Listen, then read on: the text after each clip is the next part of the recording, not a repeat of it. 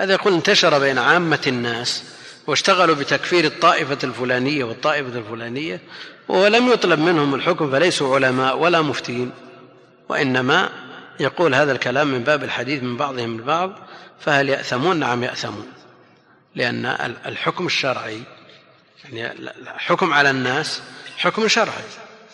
حكم شرعي لأنك إذا كفرته فمعناه أن الدين حكم عليه بكذا.